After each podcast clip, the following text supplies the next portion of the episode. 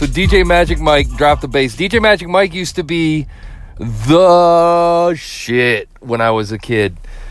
The reason was when you had a um, when you had a um,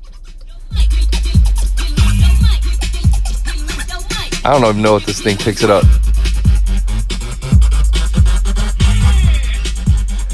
So D J Magic Mike was the king of the eight oh eight, man. The eight oh eight was a machine. The T R eight oh eight was a machine for making beats. Uh, and it was just this like single track machine that you just click buttons and you'd you'd set each instrument to each button, and it would. It's almost like if you ever seen the application Fruity Loops, it was a single line in Fruity Loops, and uh, that was the classic, the classic kick. The beauty, the beauty of it was, the reason that was a big deal, so there was another group, so D J Magic Mike was one, there was another one called Techmaster. If you look that up on like YouTube and put it on your big speakers, Techmaster P E B, pull up any track by D J Magic Mike or uh, or Techmaster, and that shit would just blow your speakers out.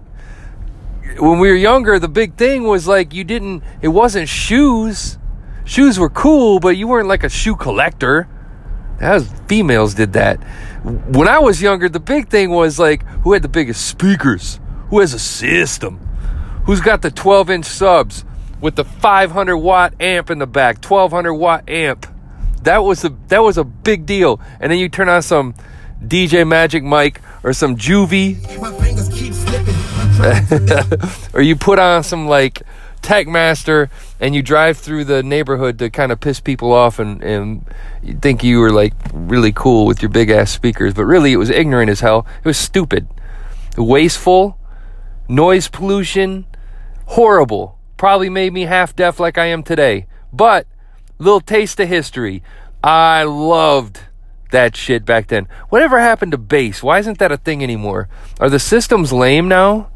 Is it because like the factory systems, the Bose systems are like better than anything you could build out on your own? I wonder why that is, man. But, oh, dude, I remember those days. Remember those days. J Mac, real quick.